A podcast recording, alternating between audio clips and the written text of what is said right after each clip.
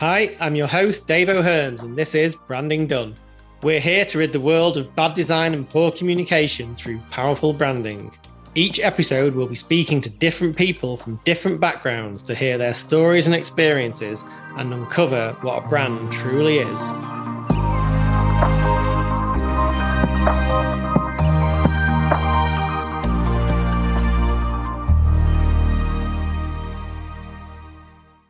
So today we've got Victoria Brown, MD of HPC, High Performance Consultancy, and founder of One HR, which is an all in one software platform for growing businesses.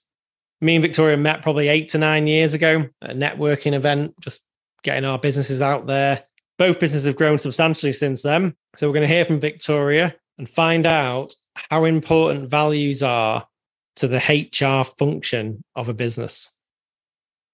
Good morning, Victoria. Thanks for joining us today. It's been a little while since we we we spoke uh, properly. Kind of bumped into each other at a networking event um, the other week. But yeah, today we're going to talk predominantly around values, both from a personal perspective and, and a business perspective, and how that kind of impacts the way that you go about living your life and running businesses. We first we dive into that, just rummaging around on your LinkedIn profile. I know it's obviously it says that you set up your first business at the age of 17 um, and, and during this time as well, you've successfully sold a business as well. So just to help everyone understand what it is you do and, and that background of starting at such a young age, do you want to give us a bit of detail around why you started at 17 and and, and yeah. what it was and yeah absolutely that's nice to see you dave well to speak to you today dave yeah so i set up my first business at 17 and it wasn't it probably kind of fell into it which i think a lot of people do uh, I was quite studious at school. I was a bit of a nerd. I used to um, be very academic, and my mum was always saying to me, "Oh, you know, you need to go out." And I'd be like, "Well, I want to revise." Um, and my sort of dream was always to be a, a doctor, so sort of you know, get the grades and, and go to medical school. Uh, and that kind of came crashing down when I was 16 because my mum and dad got divorced. Um, my my mum was in, a, in a, an abusive relationship, so it was the right thing, and it was uh, great for us as a family. But we went from being very comfortable to, you know, having nothing really. So my mum could not have put me through, um, you know, medical school, and it was too much to, to ask. So I, I gave up on that dream and decided that I was still going to fund myself to, to study but I would need to fund that myself. So what could I do? Uh, and you know, I could get a, a, job maybe in retail and not earn so much money, or I could actually do something for myself. So I really liked fitness. I was always always kept myself fit. I was quite a keen kickboxer at the time, uh, so I could get all my aggression out that way. So I went and studied to do at the time, you know, the PTs now, aren't they? But you know, we were we were gym instructors, and I used to do what we call exercise to music at the time. So I uh, used to rent out church halls and I had like the, the kit, you know, and the, the, speakers, and I used to do like a like a boxing type exercise, aerobics type session, and it was brilliant. You know, I got paid well at the time to do it, and I had um like a, a quite a strong following. And as you can tell from the accent, I'm from Liverpool, and Scousers like to look after themselves. You know, women like to um, they, they, they, make sure they've got the hair and makeup done. So I ended up sort of venturing into the hair and beauty industry. So uh, with the help of the Prince's Trust, I got some funding, which was fantastic, and I set up um, a business. I set up, I rented a shop, and I had a few beauticians, and then I bought a property a couple of years later, um, and went into hair as well. But then during that time, I went to university, so it funded me to, to, do, to study. But what I did instead was psychology. So I did a psychology degree and then I went on and did a master's in business psychology, which I've always been fascinated in, in what how we tick and how you can get the best out of people. And that was one of the reasons how I sort of fell into HR because it was a natural progression into into sort of HR. It's uh, I ended up working within HR and then um, went to night school and did my studies around employment law as well, so had that background. Uh, so yeah, that was sort of where where I started. It's quite a journey that then, quite varied. Yeah. Um, obviously, you know, still business focused, and can often be the case that an entrepreneur ends up doing something that they just believe they can make better or greater, but it might not be their um, exact skill. You know, I, I, happen to be a designer and run a brand agency, so I've become kind of person in production that then runs the company. But it's not always the case, is it? You, you can have people just find an, find an opportunity and think that's what I could operate a business in. It sounds like a lot of yours were passion led. I think I think I suppose at the time, if I'm honest, it was probably a means to an end. I wanted to to study. Um, I was good, you know, I was quite quite fit. I enjoyed it. I thought, well, why not get paid to do this? And I saw an opportunity with the sort of following that I had that actually, well, you want to look after yourself. So maybe I can get you to, to get your hair done by us or, or your makeup. So I wouldn't say I wouldn't say I was particularly passionate about sort of the hair and beauty industry. You know, I've, I've, worked with some fantastic people that are very, very talented in that way. It wasn't necessarily something I wanted to do forever. But what was interesting about it was I got to see how difficult it was as a business owner, Um, because um, it's quite a tough industry to be in. You know, you've got um, quite a lot of employee relations issues, you know, absence, young people working for you, they have a lot of cash at the time, so quite easy to, you know, slip something into your pocket. And it, it was tough because there wasn't anything really out there. You know, I was only a small business. I had seven staff, I think, in the end. Yeah, I couldn't afford a, a lawyer to sort of support me through some of the nuances of employment law.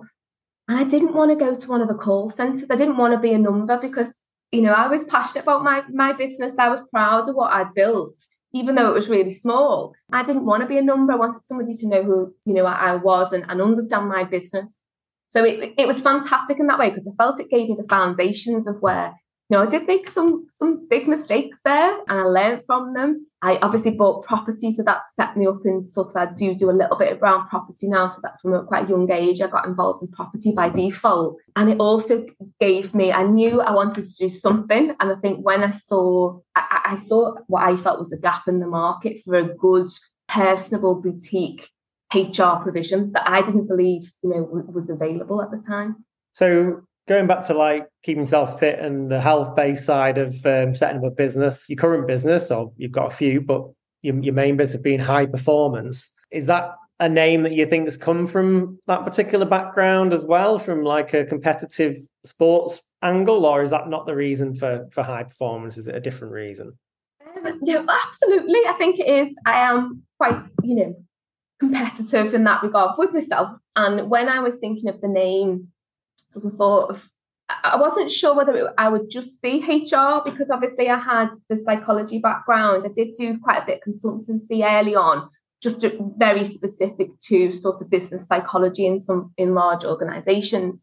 So I needed something that was a bit more not like the software business, which is quite specific to, to, to HR, something that would encompass all, but you know, the idea would be that you work with high performance and we create that high performing team for you, which, you know, it's not just about tick box and making sure you're compliant with your contracts and handbook. It's about actually, you, you know, you know this day from having such a fantastic team. It's that employee engagement is, is massively important. And it's something that is really missed by some of the larger call center type operators because that's just not the service that they deliver. And so do you find that when you're working with your clients, obviously HR perspective, that is obviously important when it comes to people, people management, um, culture, engagement, and stuff like that.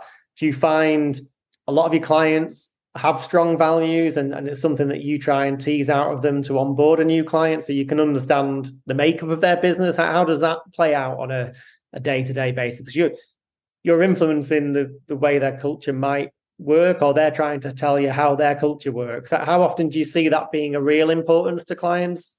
I think that is one of the most important things you know dave mm-hmm. and when it's interesting when you say sort of tease out of them because that's exactly what you have to do sometimes because i think sometimes people sort of will talk to us and a lot of you know they may be a small business owner that's sort of grown to a certain point and not have those foundations in place uh, so, you know, not, and the things that we have to have, you know, we know we have to be legally compliant, have contracts and handbooks. And it's not the most exciting thing, but a business owner has to do it. And a lot of the time, you know, they will just have quite standardized policies as you expect to be compliant, but it's trying to understand, you know, and they'll have amazing businesses and you know passion and and the the core values that built that business at that point but it's not communicated anywhere it's you know i don't even think a lot of the time their employees and the people that work for them know which is which is hopefully you know something that we try and do and try and encourage them to be able to work through that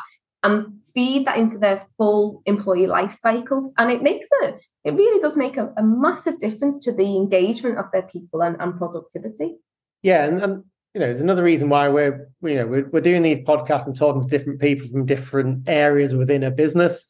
Um, you know, obviously you being a HR specialist, but we we obviously from a brand perspective try and get over the fact that once you've got values in place for the business, that means everyone in the organization needs to know them, live and breathe them, and make decisions on the business about it. So, you know, from an identity perspective, we might need to shape an identity via color and type and tone of voice and other feelings to give off some of those values which is fine because that's what we do. But internally they're not often embraced as much as they they probably should be. And in a hr function they have the ability to shape the way the business operates and how it engages with partners employees based around values and things like that.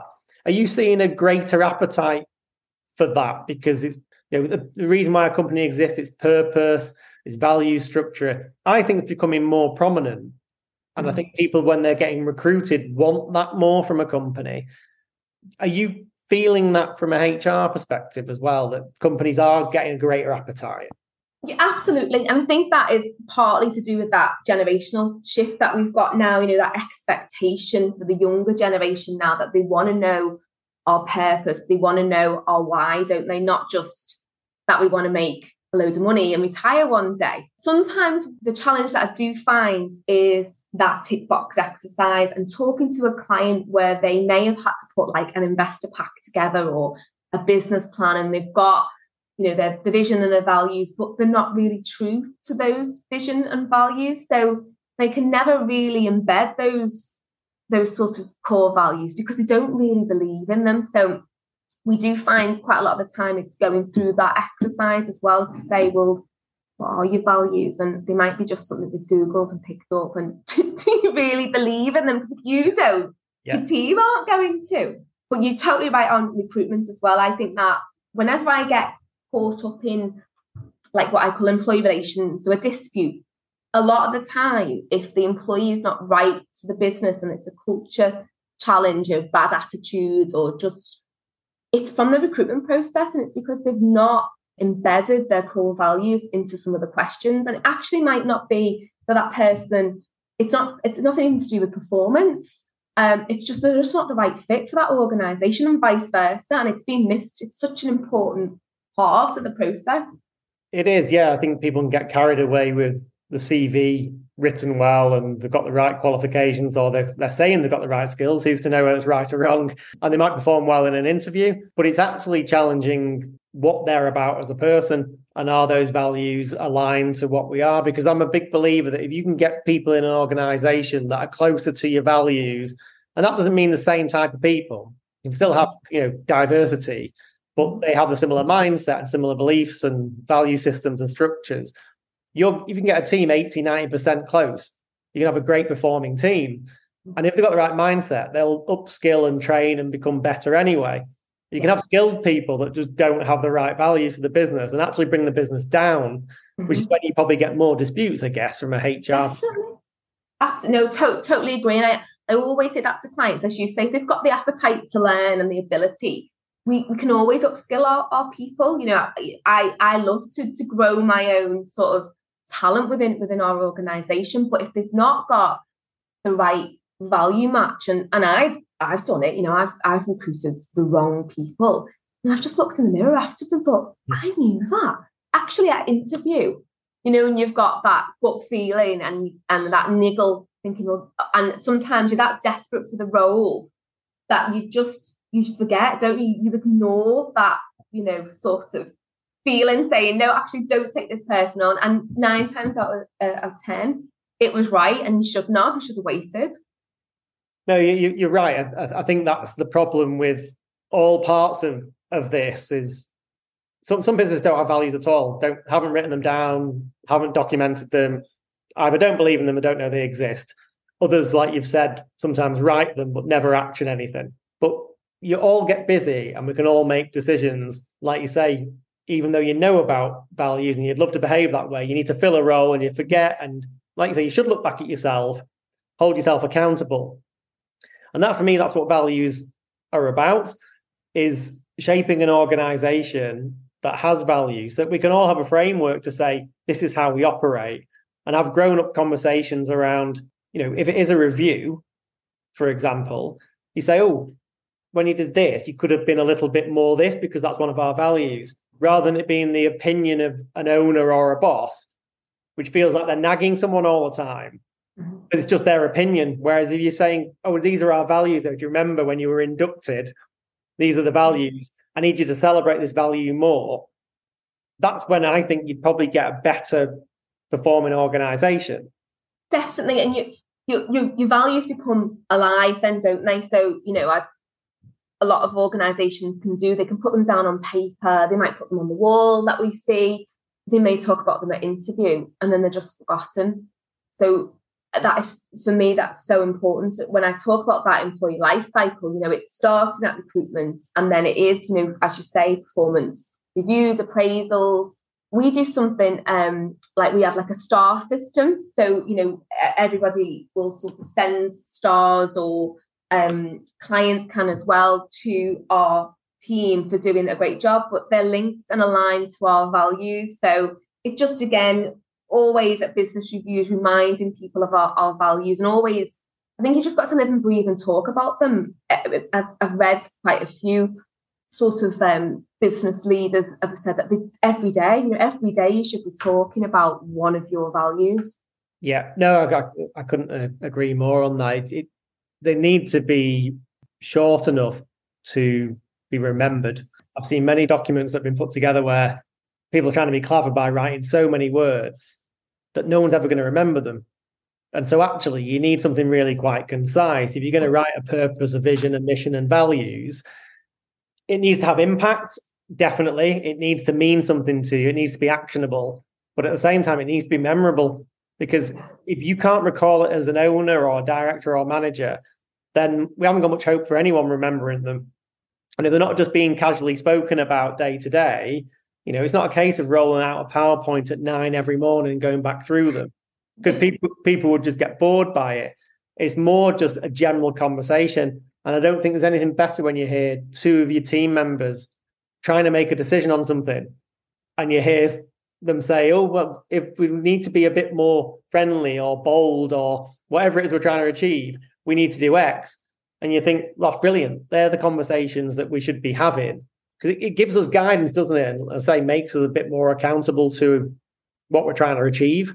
Absolutely, and as you say, there you just hit the nail on the head. If you've got people that you overhear sort of challenging each other in you know in a, in a good positive way around the values, then you know you've absolutely nailed it, haven't you? You know, you really have embedded those values into your business at that point. Do you think more can be done in the the HR space within other organizations. Obviously, you support people with, with HR or even take it over in its entirety. But mm-hmm. from your experience of you know other companies where they'll have a HR function, maybe sometimes you support that HR function.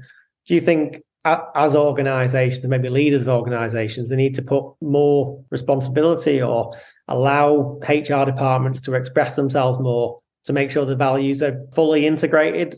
Absolutely yeah, and I think uh, you know I I run a, HR networks and talk to a lot of HR directors, and that is a massive bugbear for HR directors. Sometimes that they're not really. A lot of time the HR doesn't get a place in the boardroom, and they should. And I think it's more of a, a compliance piece. You know, it used to be personnel back in the day, didn't it? You know, and in some organisations it still is. In fact, to be honest, Dave, I actually have a rule that if anybody says to me, "Oh, I'd like to engage your services. We need personnel. I actually won't work with them.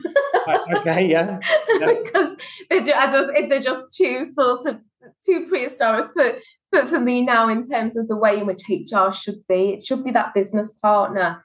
Yeah. It's very important that a lot of organizations at a sort of senior level, when you do talk around the vision and the values, it's a little bit like, well, I just haven't got the time. Yeah, we need them, but I just haven't got the time to do that. And for me, it's it's so crucial that they spend the time and look at their sort of the values because it will save them so much time for other things that we talked about. So the disputes, you know, not confirming somebody in post because they've recruited the wrong people, but they just don't see it a lot of the time and don't don't spend.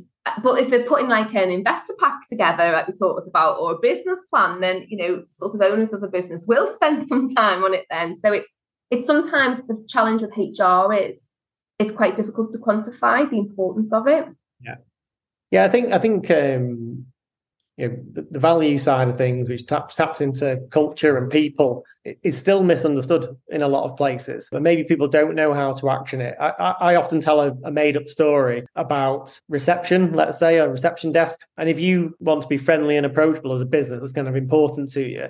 You can do a number of things with that. It might be tone of voice or color palette and typography and all those things could make you look friendly and approachable as a company.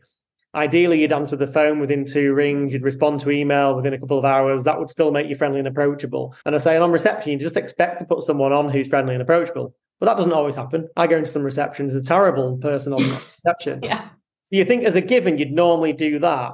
But I was trying to say to people, as a measure, you could say whoever's on reception always ask three questions minimum. And that's where have you come from today? What was your journey like? And what drink do you want? So whoever's on reception will ask those three things. So that helps you be more friendly and approachable. And then I say, okay, that's one measure you can put in tomorrow. Then capture the answers in an Excel sheet, basic stuff, capture the answers from that person, and then have a trigger when that person comes back in again. And next time they come in, you can say, Oh, did you come from Manchester again today? At least it's not raining like last time. Do you want a coffee with milk? Now, your friendly and approachable value has transpired greater just in reception overnight by just putting a few tiny things in place. And that's how I see values being implemented in every single part of a business.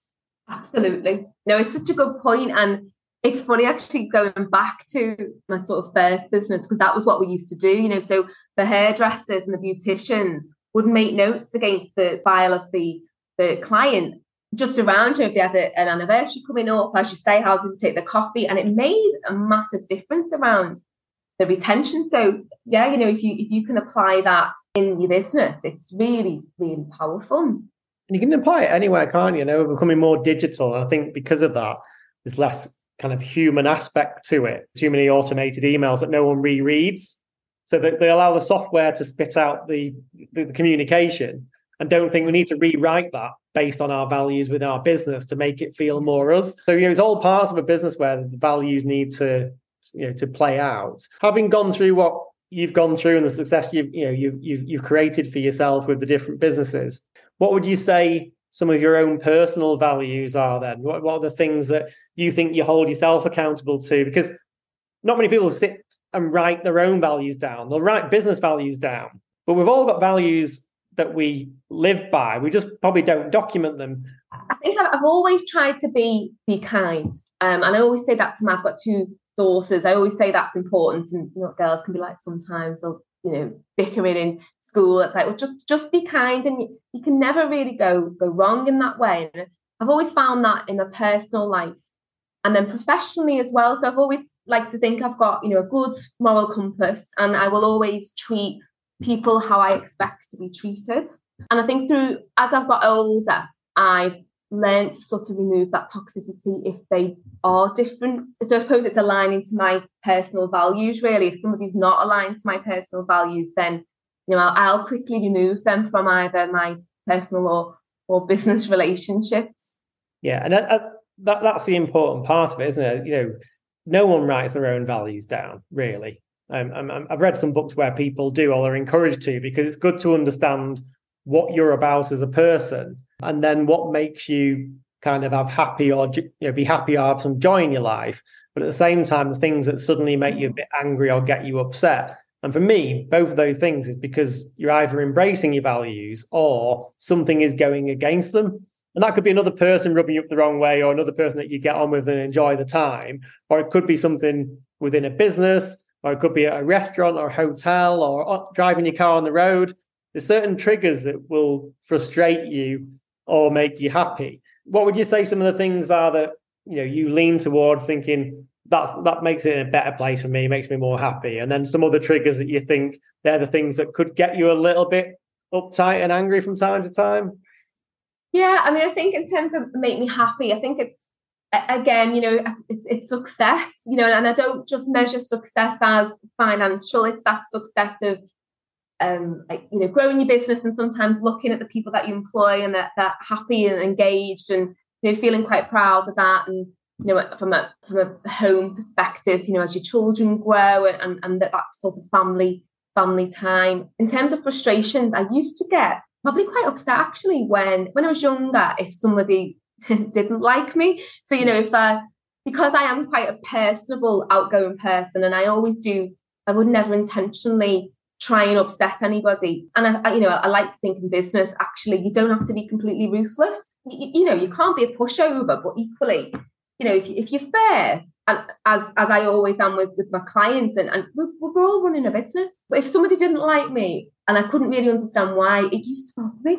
Mm. Whereas now, I think as I've got older, I'm sort of a lot more confident in myself and sort of think, well, I I know I've not not everyone's going to like you, and actually that's okay. You know, you just need to move on. yeah. No, I, I completely um, agree with that. You know, I can look back when you were younger and you know some of your nervousness might have come around. What do other people think? I, I am, yeah, old enough to not care at all. But again, it comes down to to values as well, especially from like a brand perspective. The whole point of creating values and a purpose and a brand and an identity is to appeal to a certain type of person or mm-hmm. collective. Mm. So I always use Apple as an example, as I believe that's a good brand. It's design led, it's generally a high quality product. I kind of believe and trust in it. I've used it since I was 20. 50% of the world or more hate it. You're never going to please everybody. No one can. Brands can't do that either, but nor should they. They're supposed to stand for something. And, and, and part of what shapes that is the values that sit behind the business. And I often think that, especially when it's a, you know, every company's been founded to some degree, unless it's a big corporate that creates a new product or a new service overnight. But most startup businesses come from a founder. And often those values that the founder has that are given to them by upbringing, parents, school, are the ones that partly get applied to the business because you want things done in a certain way. Do you think you look back and think some of your personal values have impacted how you have created values for your business as well? Absolutely, because I've always been taught like one of our values, uh, core values, is to be personable, and I think it links back to what I talked about earlier about wanting to have that boutique offering. So we were big enough, you know, to cope, cliche, but small enough to care and not not dilute that anyway. And I, I was always taught, you know, the importance of good communication and to pick up the phone, don't put things in an email or, you know, don't don't write something down that you'll regret in the future, which one of my teenage daughter does all the time in a text to one of her friends.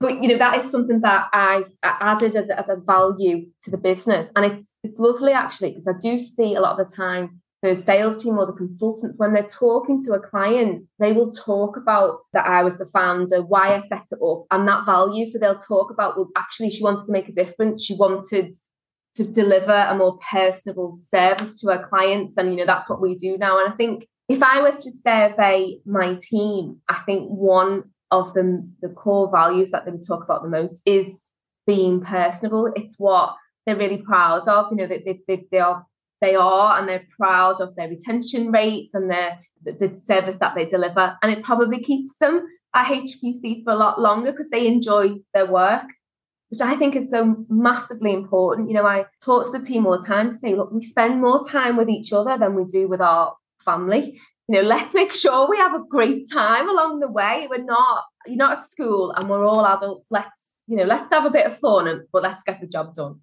Yeah, no, completely. So to finish off, you mentioned your team and how much time you might spend with them. You also mentioned family as well. So of all the things we've discussed today, discussions around values, whether they're business related or client based values or personal values and things like that, if you were going to take one value from all the discussions we've had and say to a younger person, so it could be your daughters in this case, take that one value, that's the one you're going to pass down and say, this is important. These are the reasons why. What what would you pick out? Well, as I mentioned before, earlier on, if to look at my daughters, and one's 15 now, so I sort of see her, you know, coming up the ranks to be, you know, employed by someone one day and I'm thinking, gosh, I want to make sure that she's not a nightmare of an employee. I do talk a lot around communication with, with, with my children and, and you know, linking back again to sort of that, that personable point because it does concern me massively that the younger generation don't. You know, my my daughter will sit with her friends um, and they'll communicate via their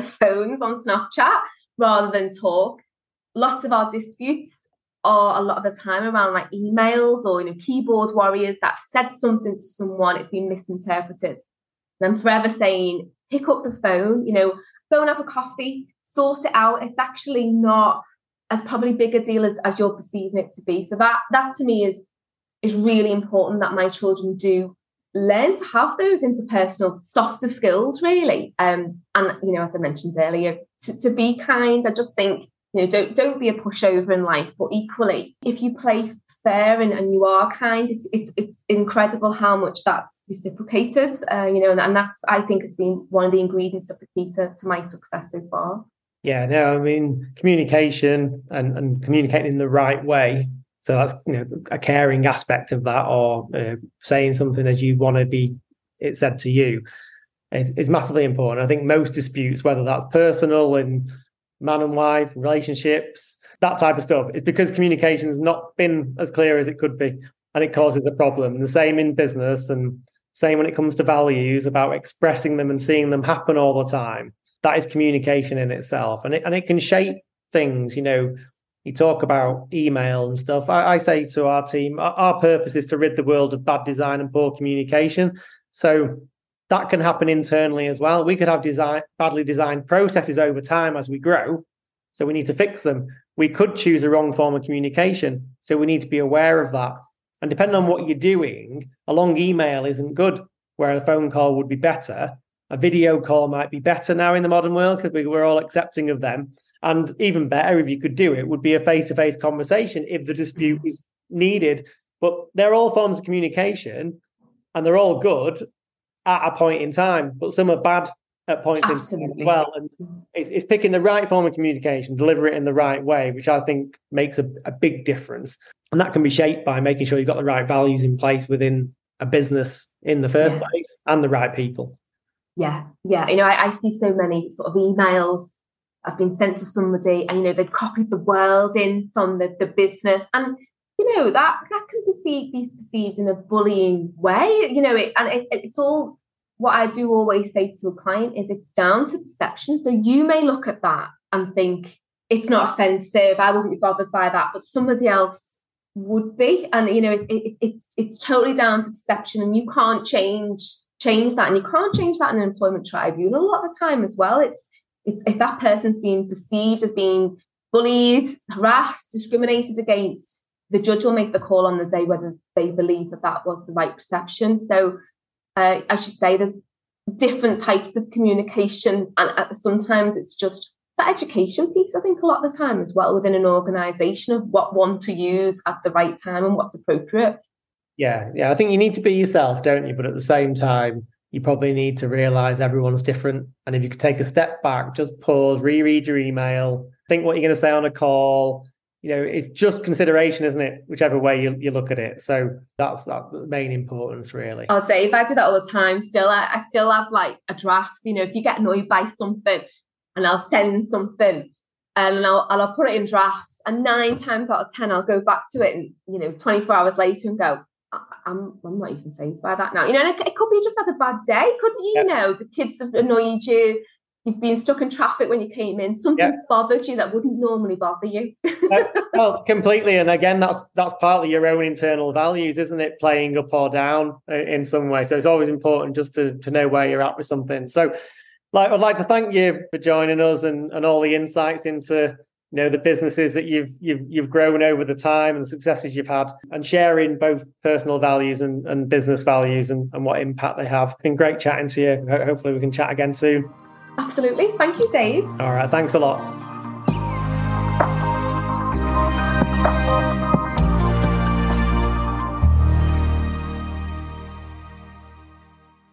Thanks for joining us on today's episode. Make sure you're following so you don't miss the next one. Feel free to connect with me on LinkedIn. It's David O'Hearns, I'm always up for a chat. For now, that's branding done, and I'll see you next time.